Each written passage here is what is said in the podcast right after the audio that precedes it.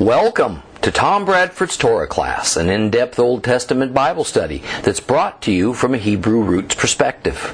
This week's lesson is week number 8, 2 Kings chapter 6.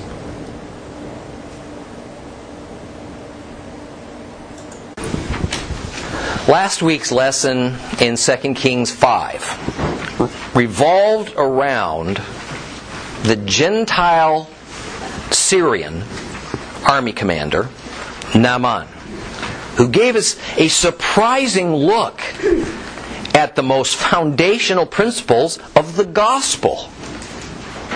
I, I say surprising because most believers, even seekers, expect to find such principles not in the Old Testament, but in the New. Yet in reality, they're looking in the wrong place. The gospel of deliverance from sin for both Jews and Gentiles is actually constructed in the Hebrew Bible, not in the Greek New Testament. The importance of this narrative involving Naaman, therefore, must not be underestimated. And so I want to begin by spending a, a few minutes to review it and to give it a context. See, the purpose of the New Testament is not to develop the gospel, but rather to tell us who the deliverer is that the Old Testament gospel predicted. And now that he has come and he's gone, what does that mean?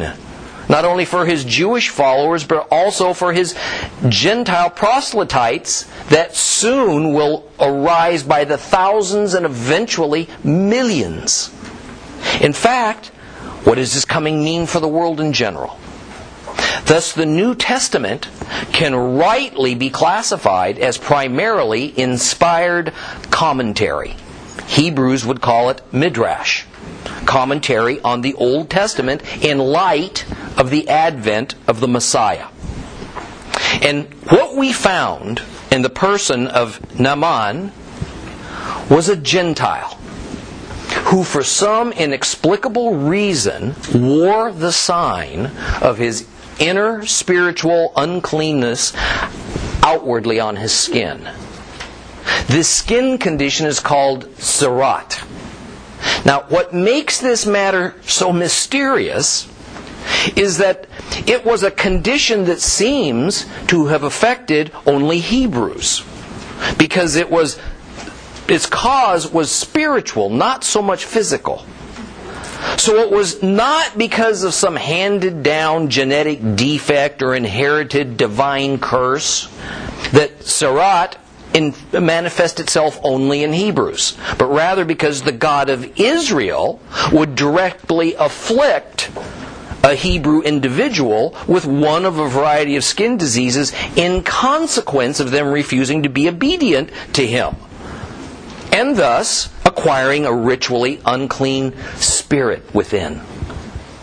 Yet the only people that he expected such obedience and faithfulness from, and thus the only people that were even susceptible to tzara'at, were his chosen people, Israel.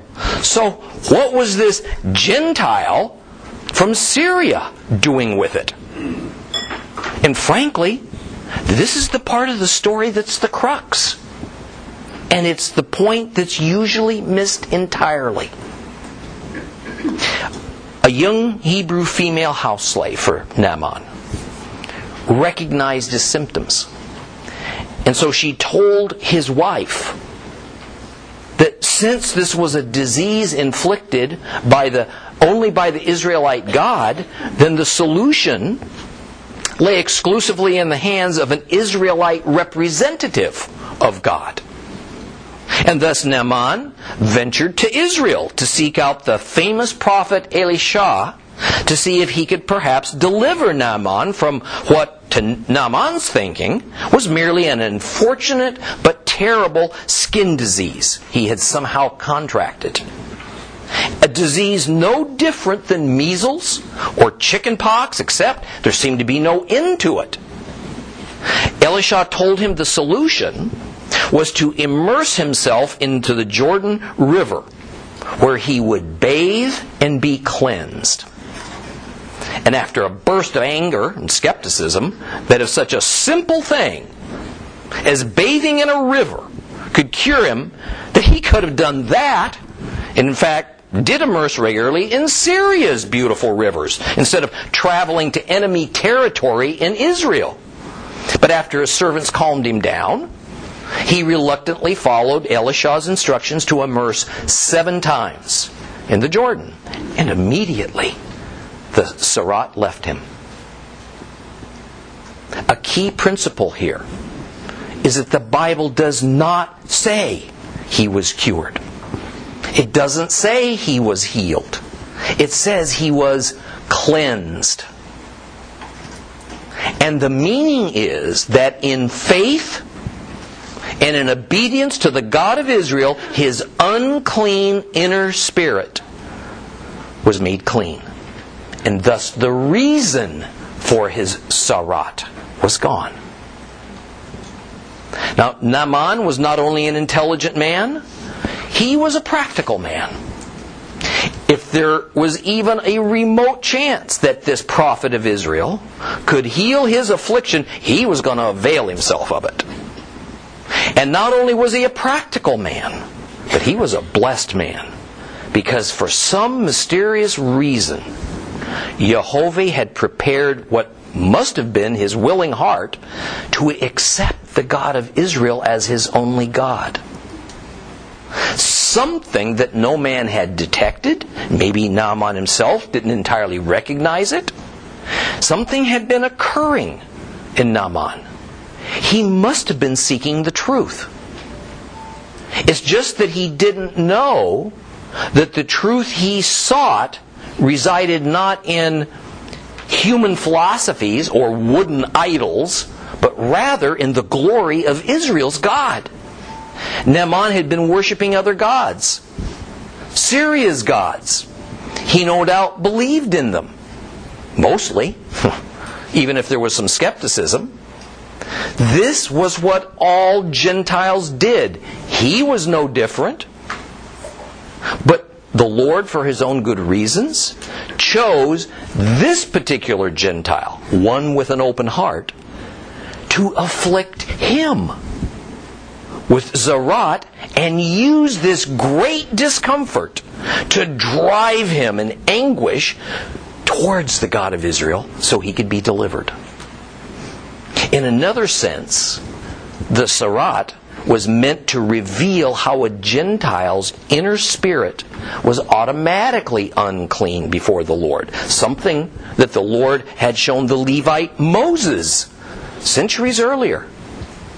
And if that Gentile wanted a clean inner spirit, which at some subconscious level Naaman must have, then he would necessarily have to bathe and be cleansed in the living waters of Israel. There was no other route, there was no other solution. See, there couldn't be a clearer picture of how a Gentile is delivered into salvation, and it is this a Gentile must accept Israel's God. He must be immersed in the living waters of Israel to be cleansed of his or her unclean spirit. But even more, that Gentile must give up his own false gods and worship only Jehovah. And we see that Naaman did exactly that. In chapter 5, verse 15, Naaman confesses this to Elisha. Then with his whole retinue he returned to the man of God, went and stood before him and said, Well, I've learned that there is no God in all the earth except in Israel.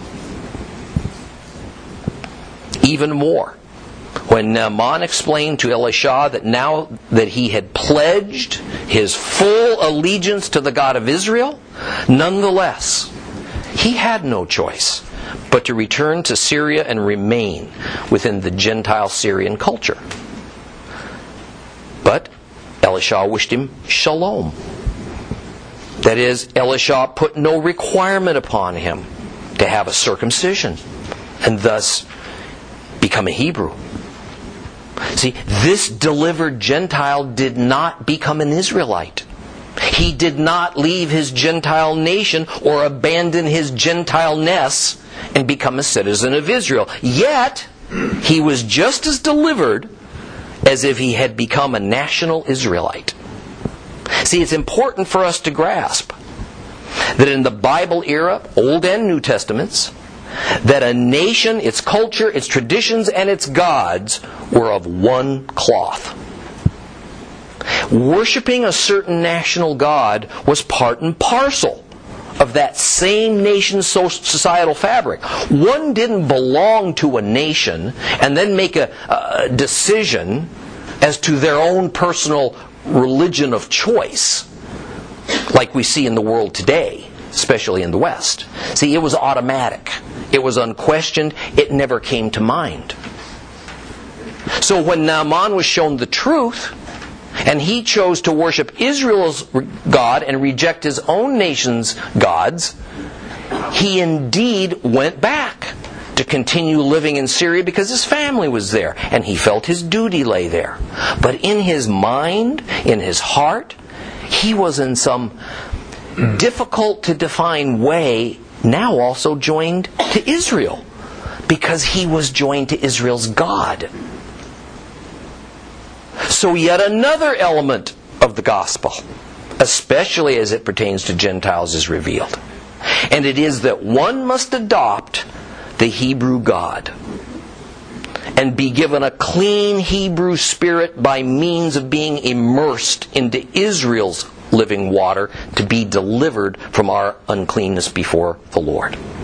But one does not have to become a physical or a national Hebrew in order for that to happen.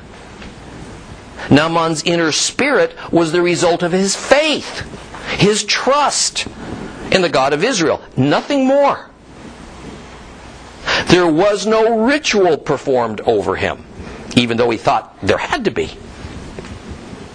No holy man presided or caused presided over him or caused his deliverance. No money would be paid. Wouldn't be accepted? Because his deliverance was a free gift from God. And no amount of earthly wealth could ever be enough to purchase such a, such a deliverance anyway.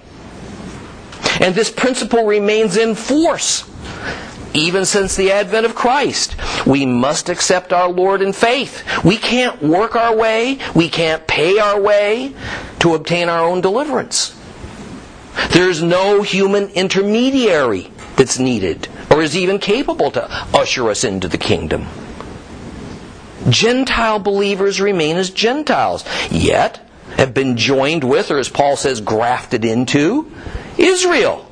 Not physically, not nationally, but rather spiritually. Not with a circumcised foreskin, but with a circumcised heart. Precisely as it was with Naaman. So, this concept of Gentiles being grafted in, declaring allegiance to the God of Israel, becoming part of Israel on a spiritual level by means of faith alone, was by no means a New Testament Christian innovation that began upon Yeshua's death and resurrection. We find it here in 2 Kings over 800 years before Christ was born. Let's move on to 2 Kings chapter 6.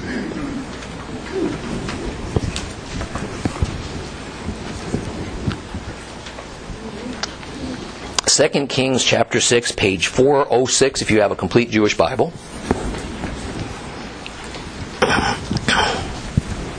The guild prophet said to Elisha, as you can see, the place where we are living in order to be with you is too small for us. Please allow us to go to the Jordan. Each of us will collect a log there and will build a place there for us to live. And he answered, Go ahead. But one of them said, Please, won't you come with your servants? And he answered, All right, I will. So he went with them. And when they arrived at the Yarden, they cut down trees, but as one was felling a tree trunk, the head of his axe fell into the water. Oh no, he cried, my master, it was a borrowed one. And the man of God asked, Where did it fall? And he showed him the place. Then Elisha cut a stick, threw it in there, and the iron axe head floated to the surface. Lift it out, he said. So he put out his hand and he took it. Now the king of Aram went to war against Israel, and in consulting his servants, he said, I'll set up an ambush camp in such and such a place. But the man of God set this message to the king of Israel. Be careful not to go past such and such a place, because Aram will attack, attack there. So the king of Israel sent men to the place the man of God had told him and warned him about, and he took special precautions there. This happened more than once or twice, and it greatly upset the king of Aram, and he called his servants and he said to them, All right, tell me which one of you is betraying us to the king of Israel. And one of his servants replied, It's not that, my lord king. Rather, Elisha, the prophet who's in Israel, tells the king of Israel the words that you speak privately in your own bedroom. He said, Go and see where, the, where he is so I can send and bring him here. They told him he's in Dotan. So he sent horses and chariots and a large army there, and they came by night. They surrounded the city. And the servant of the man of God got up early in the morning, and on going outside, he saw an army with horses and chariots surrounding the city. And his servant said to him, Oh, my master, this is terrible. What are we going to do? And he answered, Don't be afraid. Those who are with us outnumber those who are with them. And Elisha prayed, Adonai, I ask you to open his eyes so that he can see.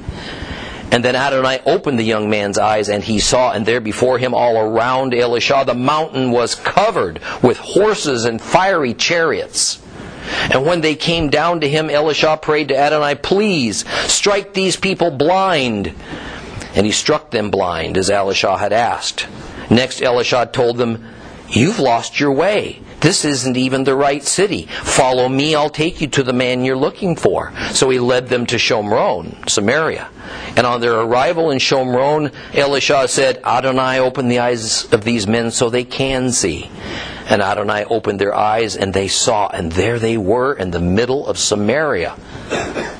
And when the king of Israel saw them, he asked Elisha, My father, should I attack them? Should I attack them? And he answered, Don't attack them. You wouldn't even attack prisoners you had captured with your own sword and bow, would you? So give them food to eat, water to drink. Let them return to their master. So he provided well for them, and after they had eaten and drunk, he sent them away, and they returned to their master. And after that, no more raiding parties entered the land of Israel from Aram. But sometimes, sometime afterwards, Ben Hadad, king of Aram, gathered all of his army. He went up and laid siege to Shomron.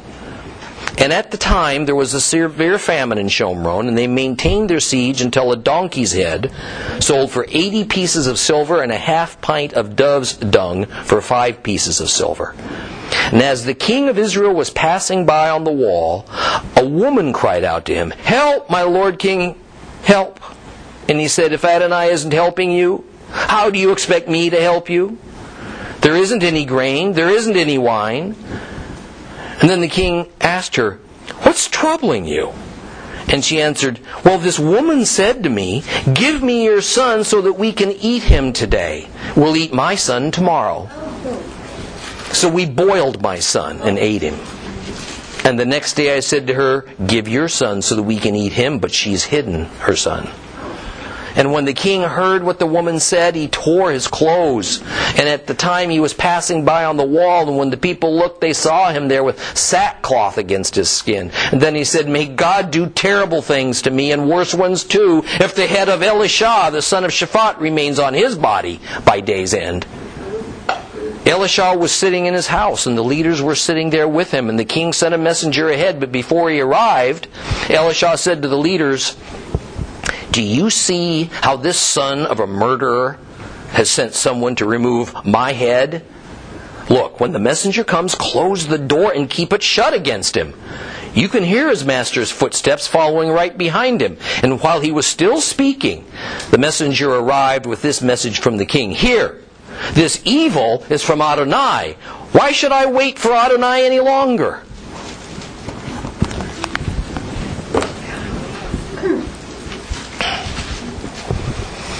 We have here a series of stories about Elisha that blends important matters of national survival with smaller matters of everyday life and concerns. And the first issue involves a simple axe head.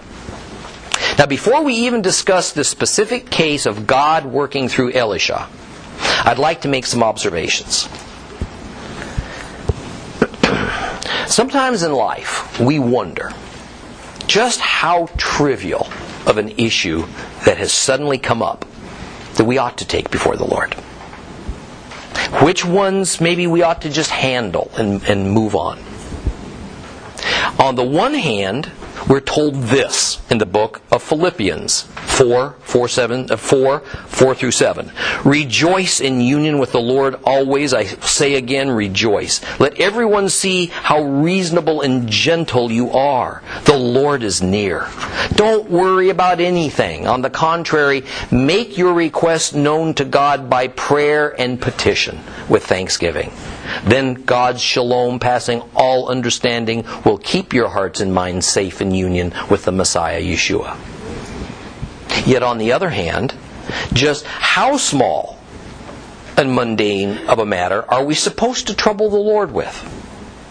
See, I think what the story of the lost axe head tells us is that God is not like a harried boss who is sick to death of his employees laying every minute problem in his lap to decide or to fix. Rather, the Lord demonstrates here in 2 Kings 6 that nothing is too small for him to show care for, mercy for, provision for to those who trust him. And in the axe head story, we see that those who cling closely to the man of God, Elisha, in faith, they experience deliverance, not just from big, dangerous things, but from the small but distressing things as well.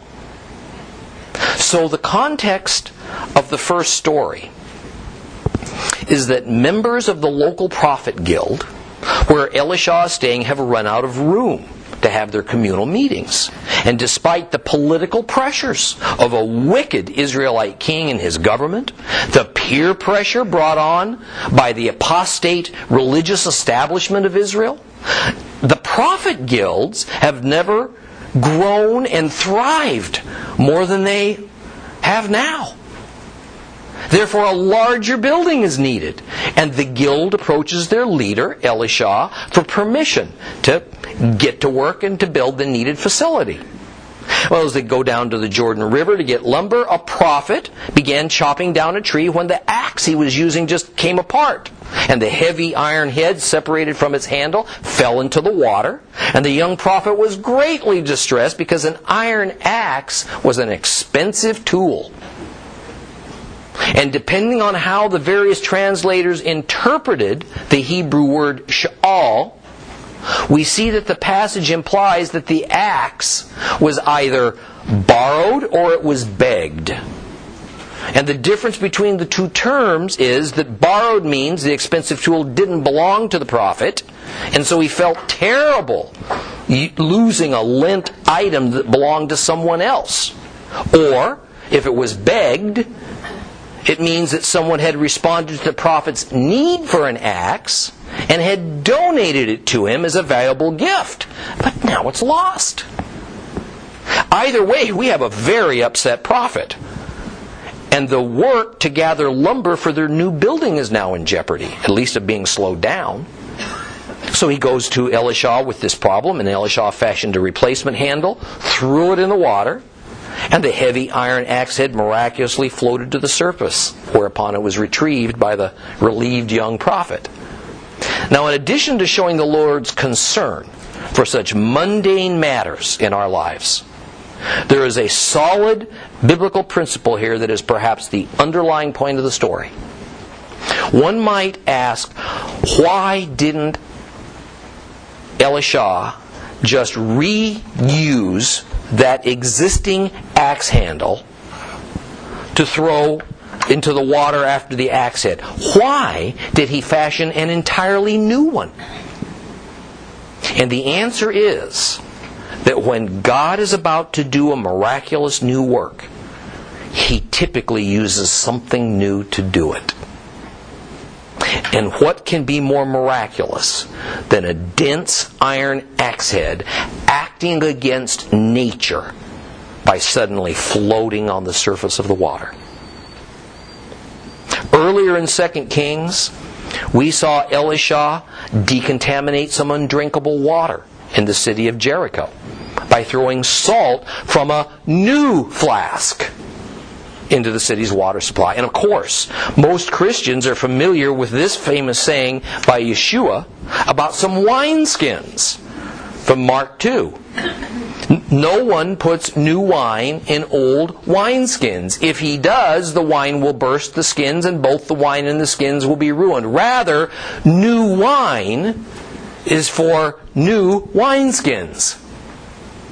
Jesus is saying is merely another illustration for the principle that when God is going to do something new, he uses new things.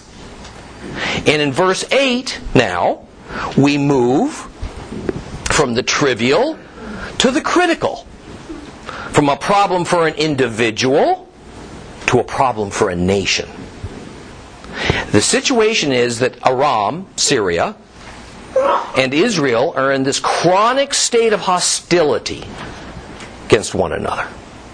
There was no major warfare happening, but instead each side would send raiding parties into the other's territory to harass and to steal and to kidnap. Now, this is something so common in Middle Eastern mentality that is still present to our very day. But this time, something happened to cause the king of Aram to take a daring step of escalation to the highest level. He formulated a plan to kidnap and kill Jehoram, king of Israel. And we are privy to the meeting Ben Hadad had with his royal court where the assassination plot was hatched. And the idea was that Ben Hadad's men would go to a place where they knew Jehoram frequented and then lay in wait for him. And because one of the prophetic gifts that Jehovah had endowed Elisha with was second sight, Elisha foreknew of the plan. And so he quickly warned King Jehoram to avoid passing by that place. Well, after a few frustrating near misses, the king of Syria figured that some traitor in his ranks had to be informing Jehoram of the kidnap escapade, and he openly accuses his confidants of that. But one of his men told him that it wasn't any one of them divulging Hadad's plan to the enemy. Rather, it was that darn prophet Elisha who could supernaturally discern such things, and he was warning the king of Israel. You're ruining everything. But even more, that meant that Elisha probably knew everything that Ben Hadad was planning and thinking. That's the meaning of saying even in his bedroom. And this, of course, couldn't be allowed to stand. So Ben Hadad's attention turned from assassinating King Jehoram to capturing and presumably killing Elisha. Well, some of Ben Hadad's scouts reported that Elisha was currently staying in Dotan. This is about 12 miles north of the city of Samaria. And so Syria's king sends troops to capture him. The king sent a large military uh, uh, unit. They arrived at night when hopefully the prescient Elisha would be sleeping and so he wouldn't discern their plan. But Elisha turned the tables on the Syrians. Now, so far, Ben Hadad's strategy seemed to be working because when daylight broke, one of Elisha's assistants woke up before his master did. He went outside and he was shocked to see the Syrian army surrounding his city. Panic stricken, he ran to Elisha and told him what he had seen, but Elisha's response is cool and calm because he knows something that nobody else does. His, he has forces arrayed that far outnumber, have far more power than any army from Aram. So he says to his servant, Fear not, fear not. The Hebrew term is al tirah. And whenever we see it, we know that the subject is deliverance. That is, there is about to be a divine deliverance from danger, from trouble. And just as God opened Elisha's eyes so that he could witness the spiritual act of Eliyahu, Elijah, being taken heavenward in a whirlwind, and he could see the presence of those fiery chariots and horses. Now Elisha asked Jehovah if he would open the eyes of his terrified attendant. His petition was granted. And behold, covering the hillsides around Dothan were innumerable fiery chariots and horses. God's heavenly hosts are there to protect God's people, even though they cannot be seen and usually not even sensed. The psalmist puts it this way in Psalm 34. They looked to him and grew radiant. Their faces will never blush for shame. The poor man cried. Adonai heard, and he saved him from all of his troubles. The angel of Adonai, who encamps around those who fear him, delivers him. Elisha wanted his frightened assistant, and, and us, of course, to know that Jehovah protects the righteous. He wanted the lad's faith and ours to be strengthened with this knowledge. Well, the army of Aram, who had no idea that such a supernatural host was there watching and waiting just for the Lord's word to mobilize, well, the army from Aram attacked. And rather than ask the Lord to use those heavenly hosts to destroy the enemy soldiers, Elisha asked the Lord to simply close the eyes of these troops to make them blind. Now, the Hebrew word used in this instance for blindness is sanvarim. It doesn't mean for the troops to lose their eyesight. Rather, the idea is that while they could still physically see, they could not perceive. They became confused, unable to function. It is in the same sense that we might say that someone's blind to the truth or to danger that just lay right in front of them. They just can't see it. We don't mean that they're physically blind. And Elisha told the Syrian army leaders that if they were looking for the man of God, that this wasn't the right place, but he'd take them there. And he led them to Israel's capital city of Samaria, where the king of Israel had his palace. Now, what happened here has bothered some Christian scholars and Bible teachers because Elisha out and out deceived and lied to these people. And everybody knows lying's a sin. But there is no biblical invective against deceiving one's enemy in battle. And in fact, we'll find that in a very real sense, Elisha did them a great kindness. Every one of these soldiers went home alive. When if the battle had proceeded, many would have died. And after Elisha leads the soldiers to Samaria, he prays that their eyes would again be opened, that is, and they can now perceive normally again.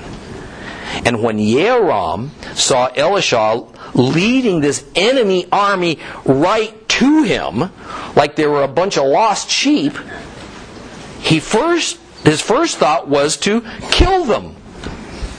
But at least he had the presence of mind and had gained enough respect to inquire of Elisha if he had led them there just for that purpose. And Elisha told him no. Essentially, the ever sharp tongued prophet wondered why the king thought he had any right to kill a bunch of enemy soldiers whom he'd not captured. The king's only purpose would have been to make political points by claiming a great victory over which he had no part. And Yehoram heeded Elisha's instructions, and instead of killing these Syrian soldiers, he prepared them a banquet. He cared for them and then he released them to go home unharmed. Now, because this was an honor shame based society, no doubt the king of Aram had to show proper honor to his enemy Jehoram in return for Jehoram's kindness to his army. Thus, verse 23 explains that the Arameans stopped attacking Israel for a while. This in no way means that they had found peace with Israel. It just means that an appropriate amount of time passed so that Israel's kindness was properly repaid, such that the king of Aram wouldn't be shamed when he again began his hostilities. And quickly in verse 24, our chapter moves to the third story about Elisha. And this verse begins with the words, sometime afterwards, meaning that some undetermined amount of time had passed since the Aramean soldiers had been freed to go home after their run in with Elisha. Ben Hadad sent his army back to Samaria and they laid siege to the walled city. And what follows is a vivid description of what happens when a city comes under siege. Now, let me remind you that in the era of walled cities, siege warfare was the usual method of conquering that city. The high walls and the thick gates usually work quite well in keeping the attacking army at bay. So the purpose of siege warfare was essentially to surround the city, and then, of course, the inhabitants became trapped inside of it, and then to cut them off from food and perhaps even water sources. Naturally, most cities had some amount of food stored, and wherever possible, the city's water source lay inside those high defensive walls. So it became a waiting game. Sieges typically lasted for anywhere from weeks to many months. Eventually, food supplies inside the city ran out. Starvation set in. And disease caused by the dead and the dying ran rampant. The last resort was for the city's famished and ill residents to just give up. Open the gates, plead for mercy as the enemy marched in. So, not surprisingly, verse 25 explains that there was a great famine, and food became so scarce that the head of a donkey sold for an exorbitant amount of money, as did a small quantity of something called dove's dung. Now, the point of mentioning the donkey head is that, first off, a donkey is an unclean animal. It's not permitted for food. And second, the most inedible part of a donkey, if you were going to eat it, was the head. Now, the dove's dung is not well understood. There are two lines of thought on it. First is that it is that dried animal dung was a common source of fuel for cooking fires when, when wood wasn't available. And to sell a very small amount of dove's dung for a high price showed the extreme lack of cooking fuel, even if there was little to eat. But the other line of thought is that the dove's dung has nothing to do with doves or dung, but rather it's a colloquial name for seed husks that come from a certain kind of carob. It was food for the very poor. It had no nutritional value. It was merely added to what little, little food there was to make it stretch, and so to kind of fill up your belly. That, to my way of thinking, is probably more likely the meaning. But then we get this report of the shocking extent of the hunger of those trapped inside and the degrading depths that people will sometimes go to to get sustenance to stay alive. As King Yehoram is walking along the top of the city walls, theoretically attending to the city's defense, a woman shouts out to him for help, and he responds that if Jehovah won't deliver her, how can he? Is he supposed to manufacture food out of thin air? It was with a combination of sarcasm and defeat that he had replied to this desperate woman. But what the woman was really asking the king for was a kind of awful, irrational justice. It seems that she had made an agreement with another woman that in order to survive, they would both kill and cook one of their children and then share the feast of human flesh. First, she was to kill her own son, and then when more food was needed, the other woman would do the same. The woman who was talking to the king had been the first to kill and cook her child. But now more food was needed. And the other woman refused to follow through with her part of the bargain. The conversation so unnerved Jehoram that he tore his garments and he vowed in God's name that if he didn't behead Elisha this very day, he would submit to being the victim of cannibalism himself. Now, first off, this story is neither hyperbole and it's not a myth. There are countless reports of cannibalism when cities fall under long term sieges. The Book of Lamentations reports that when Nebuchadnezzar put Jerusalem under siege, the Jews ate their own to survive. In fact, the Lord promised Israel that this exact thing would happen if their rebellion against him went too far. We find this in Leviticus 26. And if for all this you still will not listen to me but go against me, then I will go against you furiously. I will also chastise you yet seven times more for your sins. You will eat the flesh of your own sons. You will eat the flesh of your own daughters. But what is fascinating in kind of a macabre way is that somehow the king of Israel blamed Elisha for his predicament and this horrible deprivation that the residents of Samaria were suffering. Such, he wanted him dead immediately. We'll take up the conclusion of our story next time.